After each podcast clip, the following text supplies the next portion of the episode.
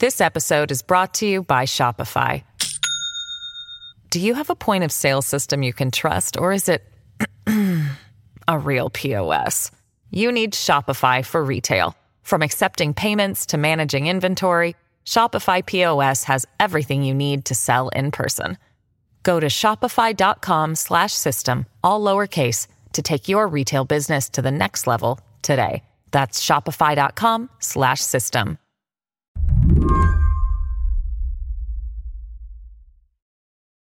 Every few months, I grab my kids and I prop them against a wall, mark out how tall they've gotten. You probably do this too. It's the only way I can really see how much they've grown. Some months, it's like they have not budged an inch.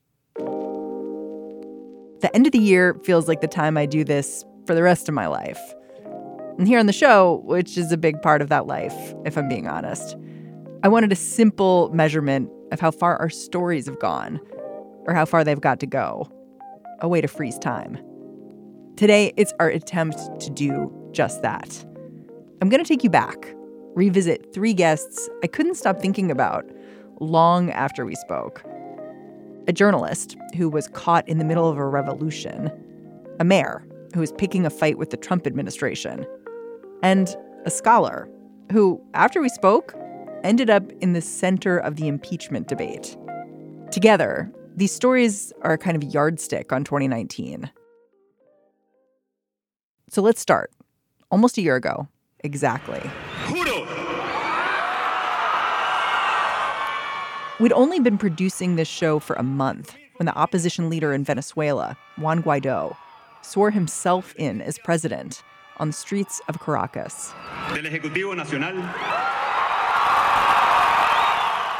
Back then, I spoke with Ana Vanessa Herrero, a journalist at the New York Times, about what was happening in her country. She covered this attempted takeover as street protests became violent and as Venezuela's actual president, Nicolas Maduro, fought back against not just Guaido, but attempts the U.S. made to help him. I called Ana again earlier this month. Well, the last time we talked to you was February? I think so. Yeah, that's correct. Oh my gosh, so much has changed. So sort of. much has changed, and yet so much still the same. In the months after Ana and I spoke, Juan Guaido tried again and again to take control of Venezuela. But each time he failed. Maduro's hold on the presidency hasn't budged. Well, let's talk about now, because over the last year, there have been uprisings in lots of other South American countries Bolivia, Ecuador, and they've had very different outcomes. And I wonder how you see those protests from where you are in Venezuela, where it sounds to me like you feel stuck. More than that, it's just that Venezuelan um, reality is so different from the rest of Latin American countries. This is not uh, something that just happened in the country starting January.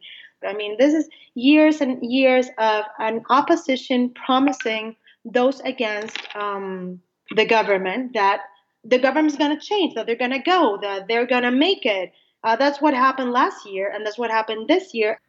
Ana says Venezuelans like her, they are tired. Here, coups have become normalized. It means making impossible choices. Venezuelans can leave the country entirely, the way dozens of Ana's relatives have. They can stay and try to hold the government accountable, the way Ana does with her journalism. But in the wake of this tumultuous year, many Venezuelans have instead made a third choice. They've tried to create a life inside the chaos. And that's what many people is doing right now. That's crazy. It's so crazy what we're seeing. I am not talking at all about a normal economy or normal way of life, but we are seeing a lot of people trying to make the best out of the worst uh, situation and the worst economic crisis the country has seen. Yeah, it was interesting to me to see the sort of funny side effects of the last Mm-hmm. year. I was reading how so many people have left Venezuela, but in a way, it's been helpful to the economy because people are sending money back. And so people have money. And then Maduro has decided to allow dollars to be used. And yeah. so people are beginning to spend money again. And I wonder when you see that, what you think, because in a way that seems hopeful, but then, of course, not much has changed at all. It's, you know, it's very funny because I talk so many times with friends from the United States, and they are like, "Oof, is it Venezuela? Is it as bad as I, as everyone says? Like, if I go there, um, should I like wear something? Like, should I have protection or security?" And like, look, it is a very dangerous country. Of course, numbers don't lie, but when you come here and when you go out a Friday night, it's you see two Venezuelans. You see the the Venezuela that has access to U.S. dollars and that's partying and eating out in the best restaurants you can imagine. And then outside of those restaurants are kids begging for food from people who, you know, leftovers. Um, and it's true. Uh, the economy, I don't want to say it's better. It sounds like it, you're saying just, it's better for some people. That's the thing. It's it's definitely better for some people, but still, it's not better. It's never. It's um, it's a projection when you don't have access to water or food and then out of a sudden you get $20 and with those $20 or 100 you can get a water tank. And then you can install that water tank in your house and you get water once a week. But with your water tank you're going to get what you're going to have water all day right? You're going to have to take care of it because you can waste it because you're not going to get running water again for the next week. But you can have water. And then you say oh my god my life is so much better it's not. You have no water. That's the truth. The thing is that you have something there making you believe that you have access to the water. So it's just an, an imaginary projection. That water story, it sounds like that sounds like you know it from personal experience. Oh, oh. I tell it I tell it very well, yes, because I get running water only um 30 minutes every 2 days. You heard that correctly. 30 minutes of water every two days. But I have a water tank. I actually can afford a water tank. So I just fill my tank. And for a day and a half, I have the feeling that I have water, but I don't. And that is why, you know, we're living what we're living right now this sense of normality that it's definitely not normal at all. Have you thought about leaving? Many times. So many times. So, so many times what what really scares me is that people actually live the lie and believe the lie that we're living in because everything we're seeing is just a lie. When you go to the slums, you see the real crisis. When you go outside of Caracas, you see the real crisis. When you go outside of the of the restaurant you were eating at, you see the real crisis. Hmm. So Juan Guaido, his approval rating with Venezuelans seems to have plummeted. Yeah. What do you think the future of the opposition is? They've had such a tumultuous year. I don't. I, I, I, for a fact, I do know that many people just, you know, don't believe in Guaido anymore. But because he is the only option, not everyone is turning their backs on him. Right now, the sense of urgency for the crisis to end, for food to come, for aid to come, it's so big that it doesn't allow a third way. It doesn't allow people to think or overthink about their decisions, what they're doing, who are they supporting. It's just this or Maduro. So what hmm. do you want? And if you're against Maduro, you're going to be like, whatever. I'm, I'm going to go with the other guy. What's his name again? Guaido. Okay, cool. I'm going with Guaido. So the future of the opposition, it's as it was for me, as it was five years ago. It's not good, but there's no other way. Ana Vanessa Herrero, thank you so much for talking to me. Thank you so much for having me. Happy 2020. Thank you. You too. If you want to keep up with this story, Sunday is important. That's when opposition leader Juan Guaido is going to be up for re election as the head of the National Assembly in Venezuela. Legislators who are living in exile will vote remotely that way they can avoid pressure from Nicolas Maduro. We'll be right back.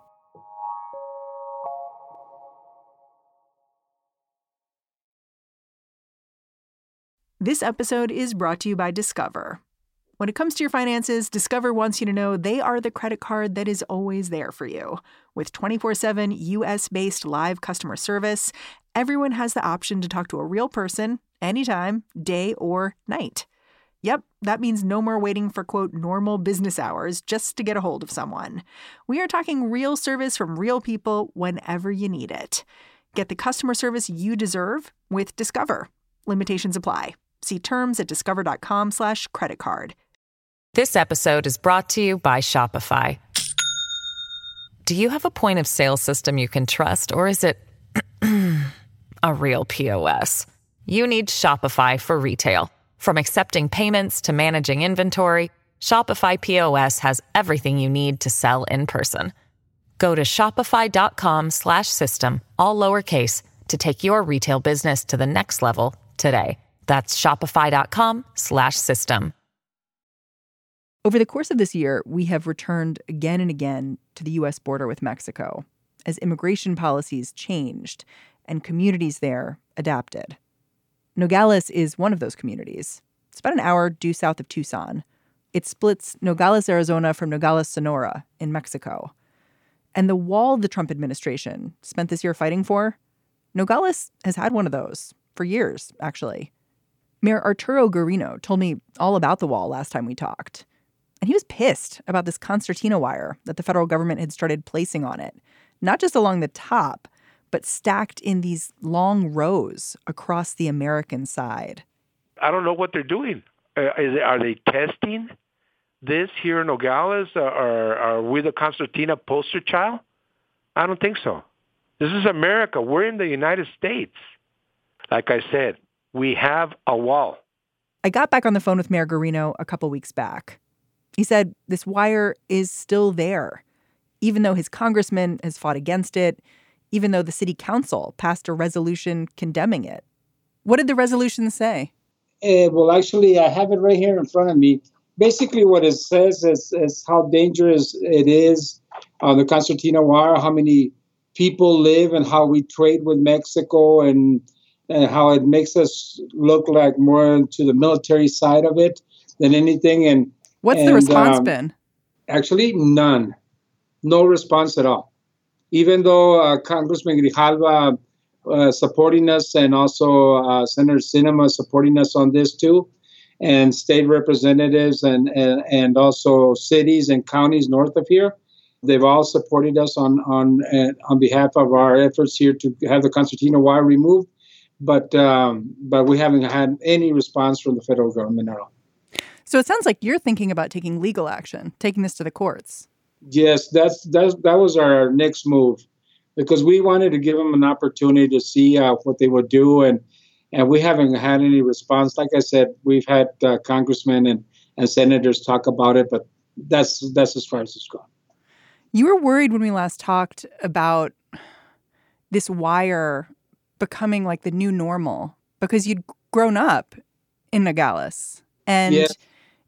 I- I wonder if you feel like in the last year it has become the new normal. You know, it feels that way. But um, for instance, on the concertina wire, I'll, give, I'll tell you what's uh, the most uh, depressing thing for me is to see people, uh, the seniors that I talk to in the community, that they're very depressed and they're very concerned because they tell me in Spanish they say "Este no es mi Nogales," which means this is not my Nogales. They remember Nogales when there was no wall, there was just a chain link fence and you would cross the border and just say U.S. citizen, and the agents would respect you, and they understood that you were a U.S. citizen, and no lines, uh, walking, no lines in traffic, nothing, nothing. But it seems like we're evolving to a different uh, way of doing it, and uh, a little bit more dramatic than than what uh, I believe it should be. I also read that there were a couple of tunnels discovered recently of people digging underneath the wall. Well, we've gotten over 100 tunnels in Nogales. It's very popular. And and the majority of the tunnels are not for for crossing people. Uh, they're they're for trying to cross drugs. But uh, we we're known for having a lot of tunnels here, and and some of them are as old as during the the prohibition days. That's how old some of the tunnels are. So they've been around for many, many, many years. But it's interesting to hear you talk because, you know, I've listened to the president talk and say how if we build this border wall, we're going to stop the drugs from coming. You're telling me you've had a border wall for years. And by the way, we have a hundred tunnels back and forth, and they've been there for decades. Yes. it seems to fight that argument. Well, well, it does because uh, the biggest loads that we've gotten were at the port of entry seven, eight, ten tons. So just driving across, trying to drive across the border, not not over or around the wall. No, right through the gate. Talking to Mayor Garino, I was struck by how much common ground he seemed to have with the Trump administration. He agrees Mexico needs to do more to help Central American migrants seeking asylum. He even thinks a border wall isn't such a bad idea. But the message all that concertina wire sends, that pushed him over the edge. Made him think, going to court, it's not such a bad idea. Honestly, I believe that uh, we, the border mayors, I say, and elected officials along the border from San Diego to Brownsville, we understand this more than anybody else. It's easy to talk from Washington, but you have to be here to understand it. Mayor Garino, thank you so much for joining me. Thank you for giving me the opportunity to be with you. Happy New Year. You too. Happy and Merry Christmas.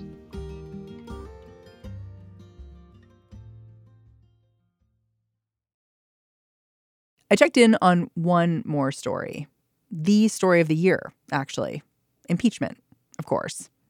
One of our guests ended up in the middle of the impeachment inquiry after coming on our show.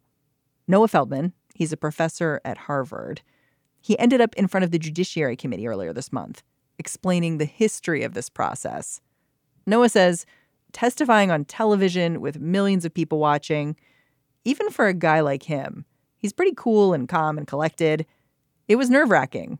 You know, at the moment before I opened my mouth and I thought to myself, okay, Noah, you're now going to get up and you're going to actually say on national television, you know, here's what impeachment is for here's what the framers meant, here's what high crimes and misdemeanors are. And if you, Congress, believe that the president actually did the things that have been reported in the prior testimony, then he's committed impeachable high crimes and misdemeanors.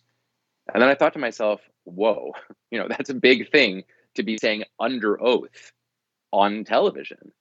And I had a moment of thinking, this is serious. This is very, very serious. I felt a little bit nervous. I tried to do my best to put down the nervousness by telling myself, no smile is appropriate, no laughing or joking is appropriate. This is very, very serious business. This is high, you know, these are high crimes and misdemeanors, and this is high politics, and this really matters.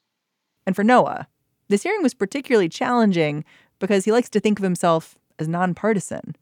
Once you're in the room, you do get the feeling that it's just extraordinarily difficult at this historical moment not to be seen as partisan, even if in your mind you're just trying to clearly explain what the framers of the Constitution said and had in mind.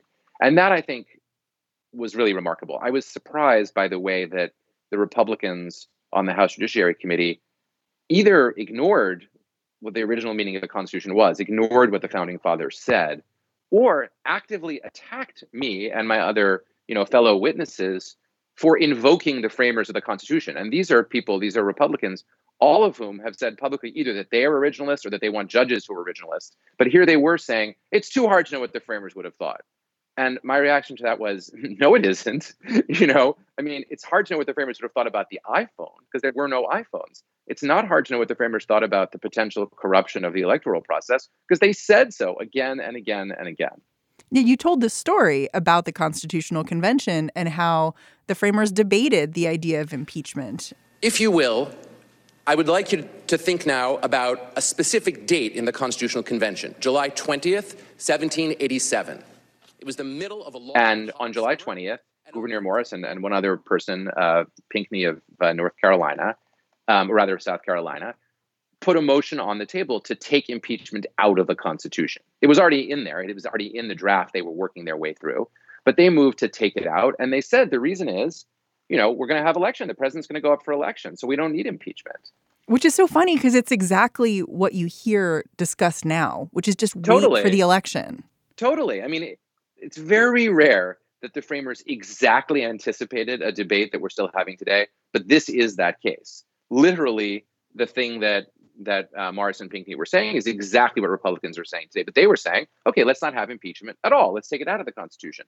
And then there was an intense response from a number of people. So a guy called William Richardson Davie, who was the governor of North Carolina, immediately got up and said, if you don't have an impeachment option, then the president will use any means whatever to get himself reelected. In other words, the president will game the system, he'll cheat, he'll try to use the power of his office to get an advantage over his opponent. Again, an amazingly clear anticipation of, of where we are. And after this discussion, uh, Gouverneur Morris got up and actually said, I was wrong. I retract my motion. Let's keep it in. I realize now that it's not enough just to rely on elections. If a president is corrupt and tries to corrupt the electoral process, we need to be able to impeach. So that happened, and we know exactly what everyone said because Madison took careful notes the whole day, and then he went over his notes to make sure that he had the he had down what everyone had said. And so this is one of those rare instances where we don't have to speculate about what the framers thought. We know what they thought, and we know why they put impeachment in the Constitution. So after your testimony, the House agreed on two articles of impeachment. And we've already seen Senator Mitch McConnell and others come out and basically said, listen, we've made up our mind. We're working hand in glove with the White House on this. Putting on your historian hat, I just wonder is this happening the way the founders imagined? No, it's really not. And here we have to admit that our founders, great as they were in some dimensions, made mistakes. The framers were afraid of what political parties could do. But they thought, and Madison especially thought, that they had a solution. They, they thought that by having a Senate made up of people who were selected by state legislatures, they would be getting fine, idealized people who would not get caught up in party politics and they would have such excellence and such diversity at the national level that national political parties would never emerge. And that was just false. Like they were just wrong about that. And Madison discovered, you know, within five or six years that he had been wrong. And then he went on to be one of the founders of one of the two first national political parties. So he acknowledged that he had been wrong. As a result, there are things in the original constitutional design that can be distorted by political parties. And the impeachment process is one of them, right? I mean, the idea in the Constitution is the House will impeach, the Senate will hold a trial, and will make an independent decision. But if the president comes from the political party of the majority of the Senate, the senators may just judge, even if he ought to be removed, their political party would suffer. And so then they would suffer. And so then they can just make a judgment that they're better off protecting the president no matter what. And if that happens, then the constitutional structure has been thwarted by party politics. And the framers would be horrified by that, but they also you know, they're somewhat to blame. They, they knew there was a danger of parties and they tried to defeat them and they, they failed. Hmm. I mean, I'm glad you raised this partisan idea. The fact that the parties are key actors here, separate from individuals, really. I wonder, you were you were known as someone who would work across partisan lines in a bipartisan way. You worked in the Bush administration or worked with the Bush administration. Yeah. Can you imagine that happening now for you? Well, you never want to say never. I mean, my own views haven't changed. You know, I mean, I, I went to work for the Office of Reconstruction and Humanitarian Assistance in Iraq, which turned into the Coalition Provisional Authority. That was all, you know, I wasn't a political appointee, but I was working essentially for the Bush administration and for people appointed by the Bush administration. Everyone there, just about, was a was a card carrying Republican. I still feel that I would be very glad to work with reasonable Republicans on anything that would advance the, advance the national national interest. So that's my self perception. The reality, though, and I understand the reality is a thing, is that after the testimony that I gave, for the short term, I will be perceived as partisan. And I guess I accept that world without embracing it. I wish we had lived in a less partisan world. And we might get back to that. It's not going to happen today. It's not going to happen tomorrow. But it may be that there's a future time when American politicians realize that our system is actually designed to serve the middle, not to serve the extremes.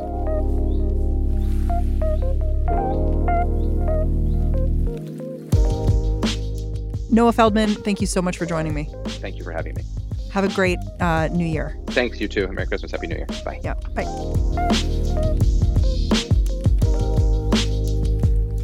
And that's the show. What Next is produced by Mary Wilson, Jason DeLeon, Mara Silvers, and Danielle Hewitt. If you are looking to give a friend a late gift, subscribe them to What Next. Seriously. I'm Mary Harris. You can follow what I'm up to on New Year's Eve and pretty much anytime on Twitter. I'm at Mary's Desk. I will catch you back here in the new year.